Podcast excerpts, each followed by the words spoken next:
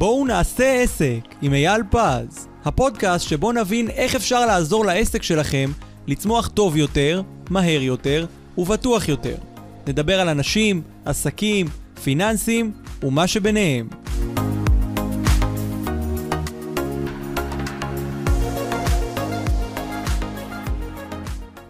שלום לכם וברוכים הבאים לפודקאסט בואו נעשה עסק, אייל פז, מה העניינים? אהלן אור, שמח להיות פה שוב בפודקאסט לגמרי, שלנו. עוד פרק, והיום אנחנו הולכים לדבר, אתה יודע, אנחנו ככה עוזרים לעסקים אה, לצמוח, לגדול, להפוך ליותר טובים, והיום אנחנו הולכים לדבר על אחד הדברים הכי חשובים לעסקים, שזה בידול. בידול, איך בידול. הופכים את העסק שלנו לשונה נכון. משאר העסקים, כי היום יש הרבה מאוד עסקים בהרבה מאוד תחומים, אנחנו צריכים לבלוט, להיות שונים, להיראות אחרת, כדי שיבואו אלינו, ולא למתחרים. נכון, נכון, הרי בסופו של דבר בידול יכול לעזור לעסק קטן לגבור גם על מתחרים גדולים. דוד נגד גוליית, אקזקטלי. לגמרי. אז אה, טוב, אז בואו קודם כל נתחיל ממה זה בידול. אז בעצם מה זה בידול? בסופו של דבר בידול עוזר להבין מהם צורכי הלקוח. הרי אחרי שנבין מה, מה הצרכים שלו, אז אנחנו נדע מה יכול להניע אותו לבצע פעולת רכישה. זה תפקידו של הבידול. כי בסופו של דבר, כמונו, אה, כמו המוצר שאנחנו מוכרים, או כמו השירות שאנחנו מוכרים, בעיני הלקוח כולם דומים. נכון שאנחנו מסתכלים על מדינה שיש בה מיליארד וחצי אנשים. נכון, אנחנו אומרים כולם לגמרי. כשאנחנו מסתכלים על קבוצת אוכלוסייה גדולה, אנחנו אומרים שזה הכל אותו דבר. אותו דבר זה מה שחושב הלקוח כשהוא רואה את אותו מוצר באותן חנויות, שאת אותו שירות אצל אותם נותני שירות. אז מה יגרום לו לחשוב שונה דווקא אלינו? מה יגרום לו להחליט לבצע את הרכישה דווקא אצלנו? אז זה העניין, כי אני, אתה יודע, לרוב התשובה של מה שאתה אומר אצל רוב בעלי עסקים זה מחיר, נכון? אני אוריד מחיר, אני אהיה פחות, אני יותר, אהיה יותר זול מהמתחרים שלי, ואני, אה, והלקוחות יגיעו אליי, אבל זה ממש לא תמיד התשובה. נכון, אני לא אומר את זה שצריך דווקא דרך נקודת המחיר. מחיר יכול להיות נקודת בידול. הרבה פעמים חושבים שמחיר זול זה נקודת בידול יחידה. לפעמים גם מחיר מאוד מאוד יקר יכול להיות אה, אה, נקודת הבידול, אבל לא רק מחיר הוא בידול. כשאנחנו מדברים על בידול זה צריך להיות איזשהו מאפיין ייחודי ספציפי שבעיני הלקוח ייתפס שלנו יש יתרון יחסי על פני המתחרים. בוא ניתן עוד דוגמאות באמת חוץ ממחיר. אז, אז אנחנו לומדים היום ל- ל- להביא כמה דוגמאות מאוד מעניינות, ואני חושב שכל מי שמקשיב לפודקאסט הזה, הולך לקבל היום ערך שיעזור לו לקחת את העסק שלו למקום אחר, כדי לנצח טוב יותר במשחק המלחמתי הזה שנקרא עסק. כי בסוף עסק זה המשחק האמיתי שעוזר לנו להתפרנס טוב יותר, להרוויח טוב יותר ולהתפתח טוב יותר. אני חייב להסתייג, אבל אייל, בכל הפרקים הם מקבלים ערך מדהים. אה, לא רק בזה. אוקיי, בוא, אוקיי. בוא, בוא נגיד את הדברים כלשונם. קניתי. קניתי, מעולה. ולכן התפקיד של המטרה של הבידול זה, זה למצוא את הנקודה המדויקת, שמה העסק שלנו שונה מהמתחרים. עכשיו, אם אנחנו הרי מוכרים את אותו מוצר או את אותו שירות, אז למצוא את הנקודה הזאתי לפעמים קצת מורכב. לא תמיד אנחנו יכולים לראות את כל התמונה, ולפעמים נצטרך עזרה חיצונית, מישהו, אה, יועץ חיצוני, יועץ עסקי שמבין בתחום הזה של בידול, שיעזור לנו להבין את זה. אבל בסופו של דבר, אם נמצא משהו שהוא מובהק, שהוא רק שלנו, שככה יתפסו אותנו הלקוחות, ככה ניתפס בעיניהם, הנה יש לנו את הבידול. אז בוא נביא אה, אולי אה, דוגמה, יאללה. אבל לפני זה אולי נשאל שאלה. תגיד, אתה חושב שפגם במוצר יכול להיות משהו שיכול לשרת את העולם הזה שנקרא בידול? האם פגם יכול להיות בידול? שמע, אני בטוח חושב שלא, אבל מרגיש לי שאתה הולך להפתיע אותנו פה עם תשובה של כן. נכון, אז בוא ניקח דוגמה, משהו מתוק. בחור צעיר אחד בחוץ לארץ החליט לקנות מפעל של סוכריות. קנה מכונה נהדרת שמייצרת סוכריות. אממה, כנראה שהוא לא בדק מספיק, והמכונה היה לה פגם. הסוכריות שהוא היה מייצר, הסוכריות שהמכונה הזאת הייתה מייצרת, היו בהם חור באמצע. ראית פעם סוכריה עם חור באמצע?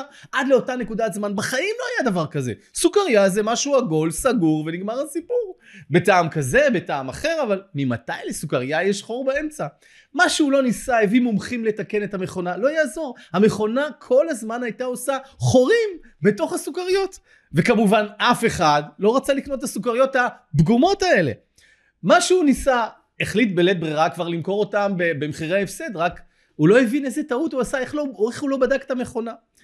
ולקראת זה שהוא רואה שהעסק מפסיד, וכנראה הוא עומד לסגור את העסק, הוא אמר, אתה יודע מה, אני, אני חייב למצוא לזה פתרון. ו, ובזמן שהוא מנסה למצוא פתרון, הוא אמר, רגע, למה לא לקחת איש מקצוע שאולי ייתן לי רעיון? הביא איש מקצוע שעוסק בבידול, עוסק בייעוץ עסקי, והוא הסתכל על המכונה, הסתכל על התוצרים של המכונה, וטאק, נפל לו רעיון. הרי העיגול הזה עם חור נראה כמו גלגל הצלה, נכון? הרי כמו גלגל הצלה בים. נכון. אם נצבע את זה בצבע מסוים, אם ניתן לזה אה, אה, טעם חזק וחריף, אז כשאתה אוכל את הסוכריה, או שאתה מוצץ את הסוכריה הזאת, זה פותח את הנשימה. כמו גלגל הצלה, כשבן אדם מצונן, אם הוא מתונן, מתונן, והוא פתאום מוצץ את הסוכריה, תואם אותה, פתאום הוא יכול לנשום טוב יותר. ממש גלגל הצלה.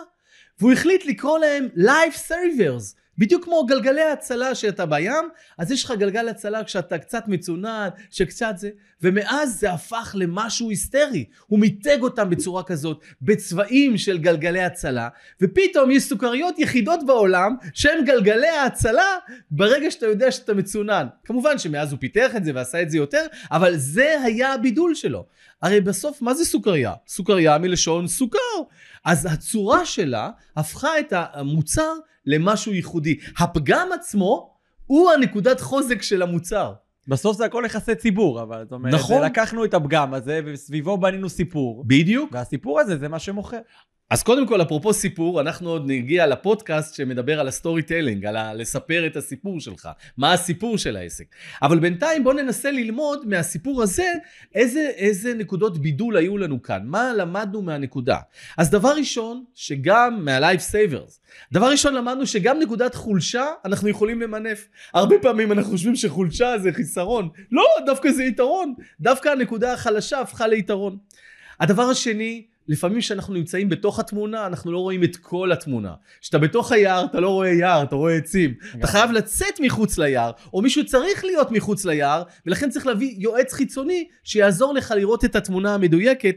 גם אם זה רגע אחד לפני שאתה מרים ידיים, תעצור שנייה, רגע, אל תרים ידיים, יש פתרון. לגמרי. והדבר השלישי, כשאתה מסתכל מבחוץ, אתה יכול לראות זוויות שלא תמיד אתה רואה אותן, שאתה בתוך התמונה עצמה, ואז זה מאפשר לך לקבל החלטות טובות יותר, וזה יכול לתת כלי שאתה תוכל לנצח את המתחרים האחרים, כי בסוף סוכריות זה סוכריות, מה ההבדל? וואלה, הנה יש הבדל. וזה המוצר הכי נמכר בתחום הזה של סוכריות שפותחות את הנשימה. לגמרי. אז בואו אה, ניתן אולי עוד דוגמה. יאללה, עוד רעיון. האמת, גם רעיון מחוץ לארץ, הפעם מגרמניה. חברה שעוסקת בייצור בירה, מבשלת בירה. מבשלת בירה החליטה, אה, ל... שהייתה דרך אגב בשורה השנייה, יש מלא מבשלות בירה בגרמניה, כמו שאנחנו אה. מניחים ויודעים. הם אוהבים לשתות בירה. מאוד אוהבים בירה. נכון בירה? לגמרי. אז מבשלת בירה בגרמניה, מהשורה השנייה, לא מהקבוצה הראשונה, דווקא מהשורה השנייה, החליטה להגביר את המכירות. כמה שהיא פרסמה, לא הצליחה להתגבר מעבר לאותו נפח מכירות שהיא הצליחה לייצר. מה עושים? בסך הכל המוצר זהה, בירה זה בירה. אז מה, היא תשקיע יותר בפרסום? החברות האחרות גם הן משקיעות. אז איפה הנקודת חוזק שלהם? ולכן הם החליטו להביא יועץ מומחה שיעזור להם להבין מה נקודת הבידול שלהם, מה החוזק שלהם. יועץ עסקי שיעזור להם בדיוק בנקודה הזאת. אז היועץ אמר, אני, אני מסכים, אבל בחייאת, תעשו לי רגע סיבוב בתוך המבשלת בירה. אני רוצה לראות את המפעל שלכם. אמרו לו, תשמע, אין בעיה, אבל uh, תקשיב, בוא רק שנגלה לך סוד שהוא גלוי.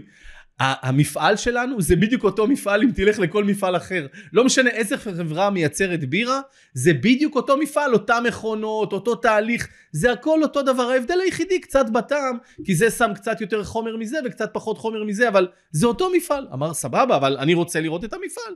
והראו לו מאיפה נכנס, נכנסים המים והחומרים הנוספים, ואיפה הפחיות נכנסות. ופתאום הוא מגיע לאיזושהי נקודה, שהוא רואה ששנייה לפני שממלאים את הפחיות בבירה, נכנס קיטור לתוך הפחית. הוא אומר להם, רגע, רגע, מה זה? הוא אומר לו, תקשיב, כדי שהבירה גם תישמר לאורך זמן, וגם כדי לחטא את הפחית שהיא עשויה מזה, אנחנו חייבים לחטא, לחטא אותה בקיטור. אמר להם היועץ, זה הנקודה! זו נקודת הבידול שלנו! אמרו לו, רגע, זוכר מה אמרנו? כל מפעל מחטא את הפחיות שלו לפני שהוא שם את הבירה, כי זה גם עוזר לשמור וגם אה, דואג שזה יהיה נקי. הוא אמר, כן, זה שכולם עושים את זה, זה הבנתי, אבל אנחנו נגיד שאנחנו עושים את זה. ברגע שאתה אומר שאתה עושה את זה, קורים שני דברים. הדבר הראשון, אתה אמרת שאתה עושה, אז מה זה אומר שמישהו יגיד שהוא גם עושה? שהוא מחכה אותך. שהוא מחקה אותך. ואם מישהו לא יגיד שהוא עושה, אז הוא אפילו פחות טוב ממך. לגמרי. זאת אומרת, בכל מקרה, תפסת את הנקודה במוח, דיברנו על המקום במוח, הנדלן הכי יקר, זוכר שדיברנו על הנדלן הכי יקר זה הנקודה במוח שאיפה אנחנו נתפסים בעיני הלקוח? אז אם הלקוח יודע שאנחנו החברה שמחטאת את הפחיות בירה לפני ששמים את הבירה, איזה חברה רצינית, איך אנחנו דואגים לבריאות של הציבור, וגם זה משמר את הבירה, והטעם שלה יהיה טוב יותר.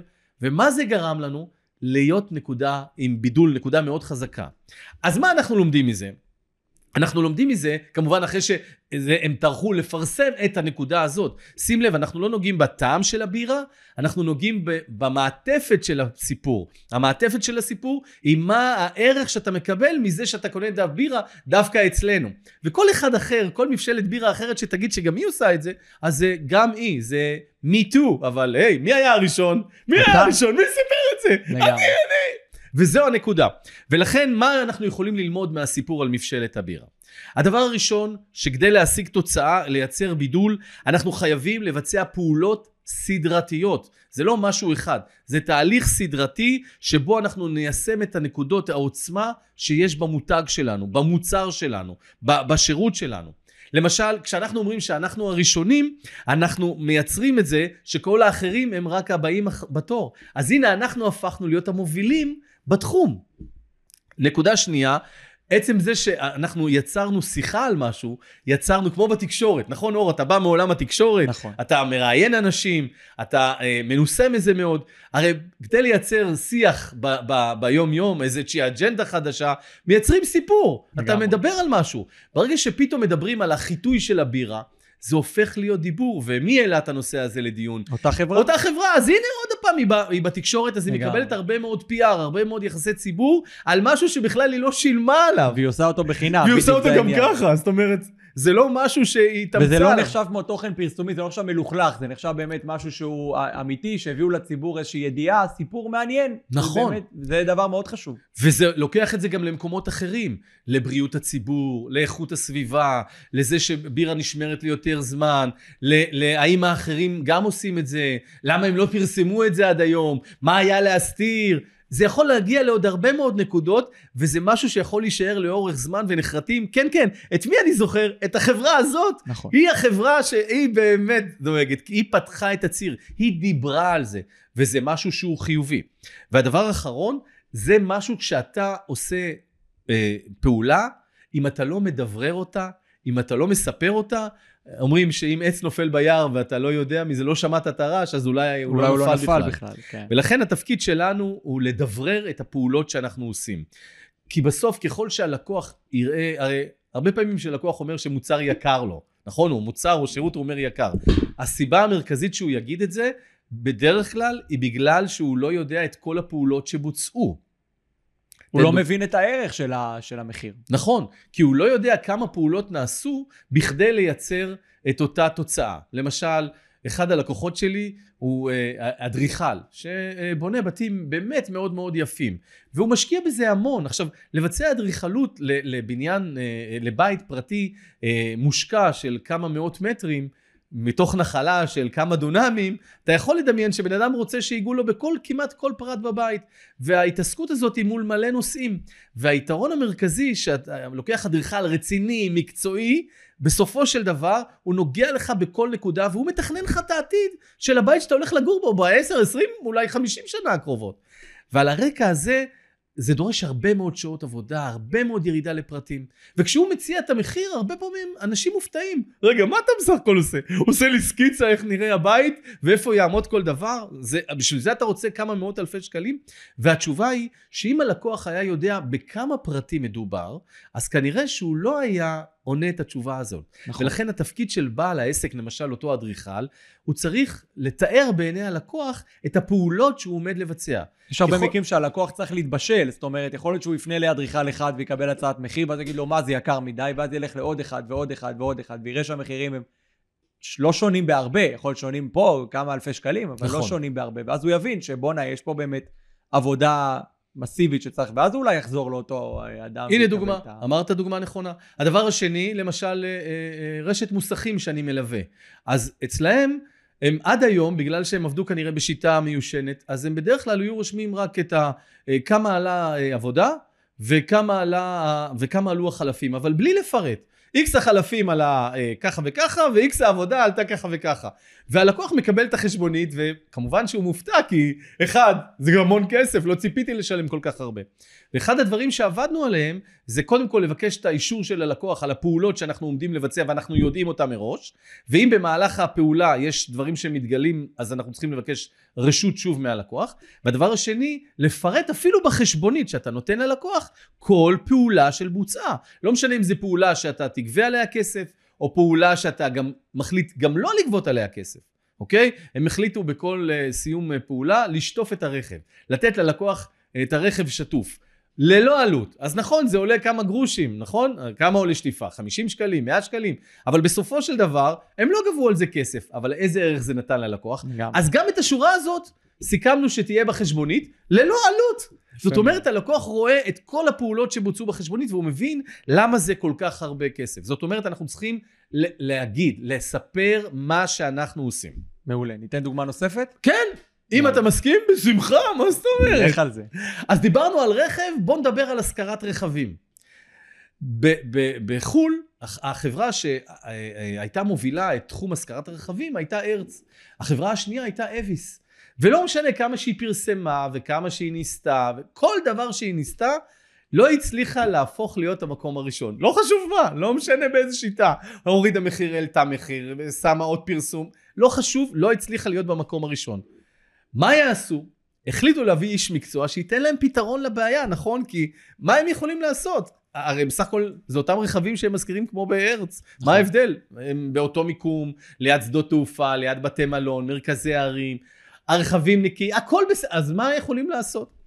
ואז אותו יועץ מקצועי דיבר איתם על העניין שאם בעצם הם כל הזמן במקום השני, זאת אומרת שיש להם פחות לקוחות. זאת אומרת שאם נבין שיש להם פחות לקוחות, אז מה הבידול שלהם? הם פרימיום. הבידול, יפה, אתה הולך בכיוון הנכון, אור? ראית מה זה? היתרון הגדול שאם יש להם פחות לקוחות, זה אומר שהתור בזמן, שהרי נכון שמטוס נוחת, ואז אתה רוצה לשכור את הרכב, נכון, ארה"ב, אירופה, זה, זה בבת אחת 300 נוסעים, חלק באים לשכור רכבים, או לקחת את הרכבים שסיכמו, עדיין יש תור בקופה, אה, בזה לקבל את הפרטים. זה המפתחות. את המפתחות. אבל זה בארץ, יש כנראה תור ארוך, אבל באביס, שנכון לאותה נקודת זמן הם היו מספר 2, התור לא היה ארוך, כי הם רק מספר 2. ואז הם אמרו, תקשיב, תבוא אלינו, אנחנו מספר 2, התור אצלנו יותר קצר. גדול. זאת אומרת, מה נקודת הבידול? דווקא החולשה הפכה להיות נקודת הבידול. זה שדווקא אנחנו מקום אה, שני, זה שאנחנו מספר 2 בשוק הזה, זה אומר שיש אצלנו פחות לקוחות, אז לא תצטרך לעמוד בתור. תוכל מהר מאוד לקבל את המכונית ולצאת לדרך. אבל אז מה קרה כשהקמפיין הזה הצליח ואז התור השתווה? הקמפיין מאוד הצליח. כן. ולכן שם המשחק זה שכשאתה רוצה לבדל את עצמך, אתה חייב למצוא איזה נקודה שבה יש לך יתרון. עכשיו, מה יעשו נאותו, נכון לאותה נקודת זמן הרץ? הרי יש להם תור ארוך, נכון? כי הם המספר אחד. אז מה הם יעשו? יירו בלקוחות כדי שיהיה פחות לקוחות? מה הם יעשו? יפגעו בעצמם? הם לא יכולים לעשות. נגד הנקודה הזאת של הבידול, אין להם שום דרך להתמודד. נכון. אוקיי? אז דיברנו על העניין של בידול דרך העניין של חולשה. הרבה פעמים, נכון, בתחילה דיברנו על פגם, עכשיו אנחנו מדברים על חולשה. זאת אומרת, חולשה היא נקודה קריטית שיכולה להפוך לבידול.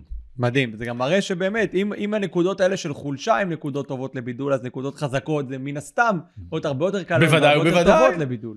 בוודאי ובוודאי, כמו הבדיחה המפורסמת. וניקח אולי בתור דוגמה אחרונה את תחום השירות, את תחום הפיננסים, את תחום הביטוח.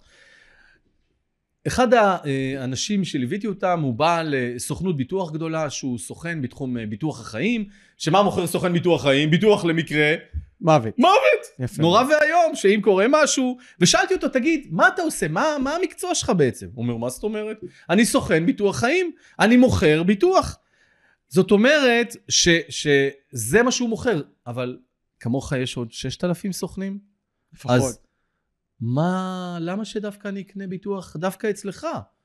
איפה נקודת הבידול? למה זה דווקא אצלך? ואחד הדברים שווידאנו זה, ניסינו להבין מה הערך שנותן סוכן ביטוח, או בכלל, למה צריך לקנות ביטוח? ונניח שהתחרות אפילו היא לא מול סוכנים אחרים, התחרות הוא מול, למה בכלל לעשות עוד ביטוח? וגילינו שבעצם מה שנותן סוכן הביטוח, הרי מה נותן הביטוח? הביטוח מאפשר לאדם להתמודד שאם חס ושלום ראש המשפחה, ביטוח למקרה פטירה, אם ראש המשפחה הלך, בסדר? מי ש- ההכנסה העיקרית בבית הלכה. בבת אחת ירדה. אז, כן. אז אם יקרה משהו והוא ילך ל- ל- ל- לעולמו בטרם עת, אני טוען שמה שאמרתי לו, אם יקרה האסון הראשון, שזה אנחנו לא יכולים להיות אחראים, זה בידי שמיים, אנחנו לפחות נמנע את האסון השני, שזה האסון הכלכלי.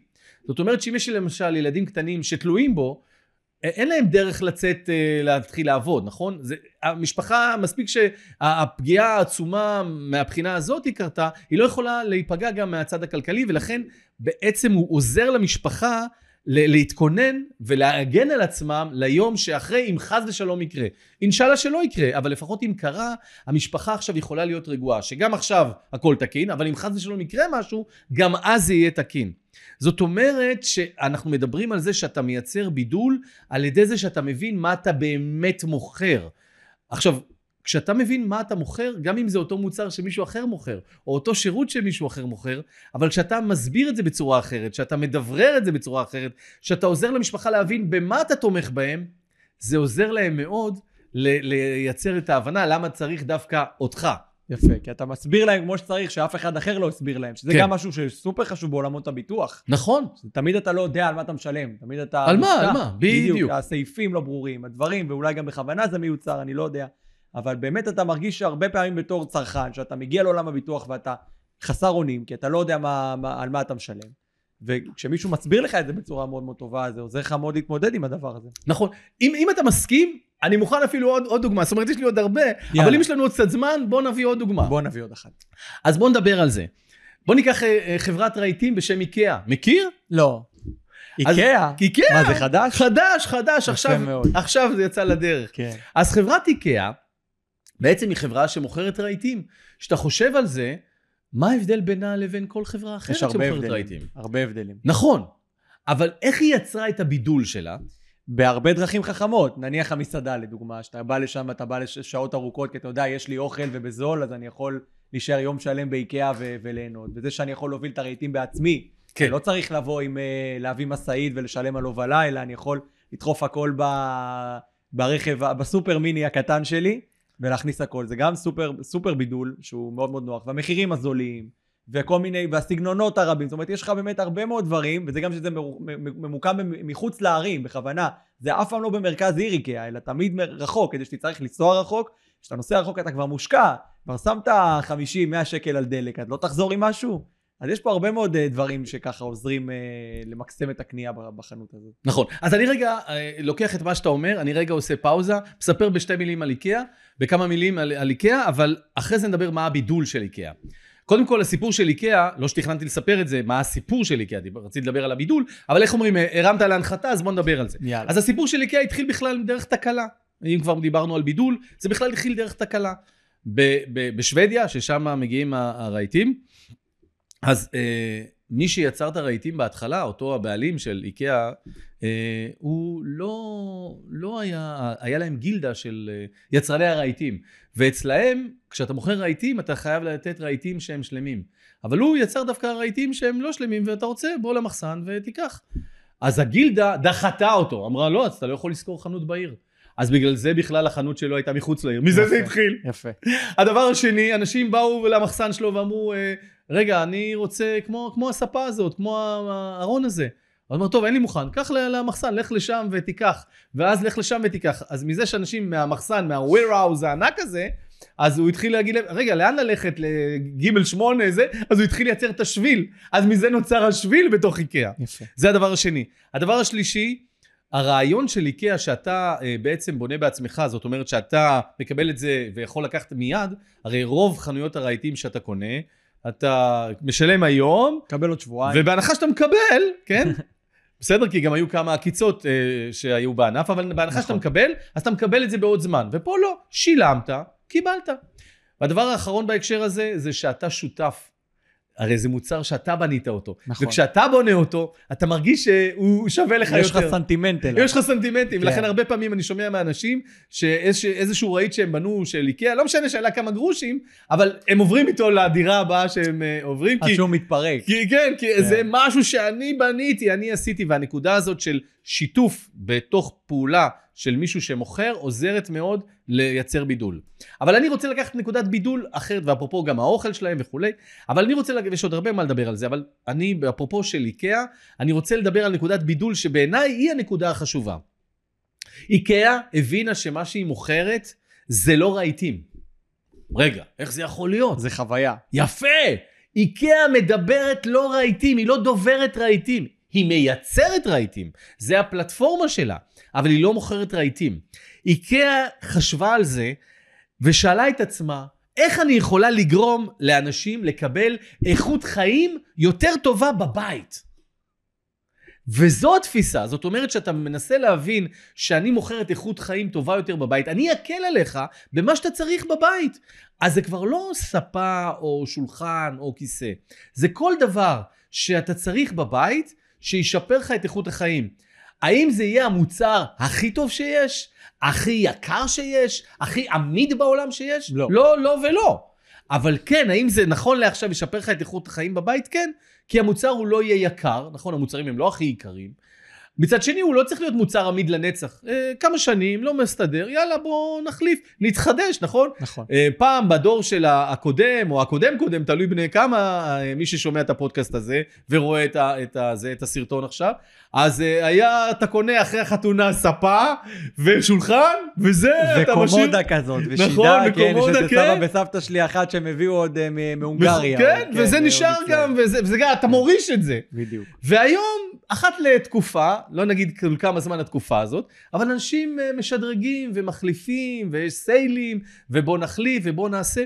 זאת אומרת, גם זה שזה לא יקר, זה מאפשר לאנשים, וגם אה, זה- אני לא צריך שזה לחזור. יחזיק לי שנים. כי אני מבין שזה צריך להחזיק תקופה, ואני מתגלגל איתו הלאה. נכון.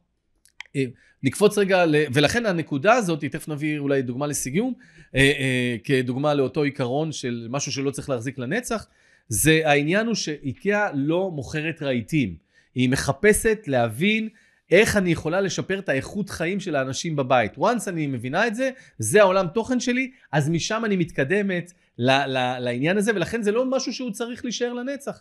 אפרופו לא להישאר לנצח, לפני 30-40 שנה, חברת וספה, שייצרה את הווספות, האמת וספות, לא הכל האוטומטים של היום. הווספה הישנה של פעם הייתה כל כך אה, אה, טובה, והייצור היה כל כך טוב, שוואנס קנית את הווספה, אף פעם היא לא הייתה מתקלקלת, כאילו. דברים ממש בקטנה. או בהתחלה אפילו היא הייתה בכלל בלי מצבר, כאילו עם דינמו אתה מדליק ויאללה נוסע, כאילו הכל עשר. היא לא הכי מהירה, היא לא הכי יפה בעיני חלק מהאנשים, אבל העסק עובד והיא נוסעת בלי סוף. ואז גילו בחברת וספה שזה תקלה, כי אם היא לא מתקלקלת אז לא, לא צריכים חלקי. חילוף, ואין מה לקנות חדש, ו...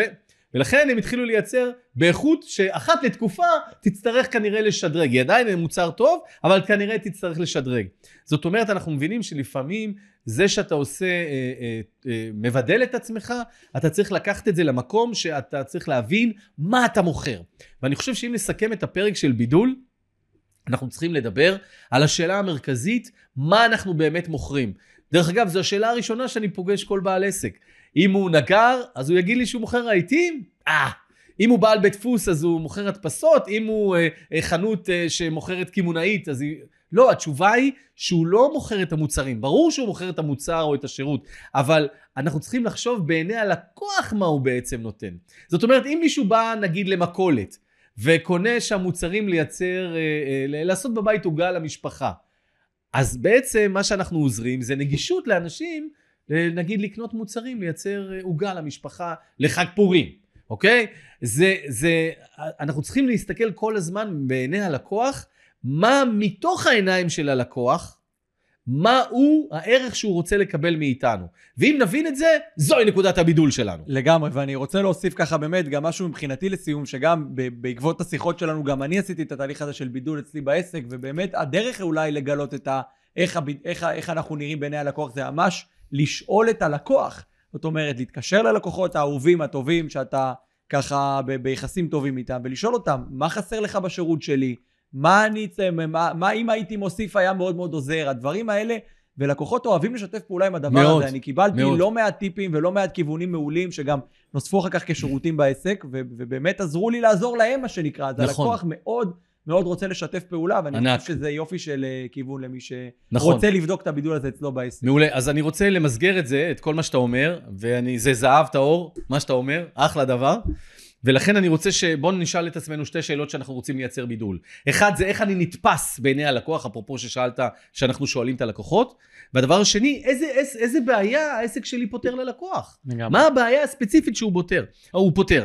ולכן הבידול מתעסק, ב, ב, אנחנו נצטרך למצוא במה העסק שלנו נבדל, ממוצרים דומים, מ- משירותים דומים או זהים, שאנחנו, אה, שמישהו שואף להיות כמונו, אנחנו שואפים להיות כמוהו, במה, במה הוא נבדל, במה הוא שונה.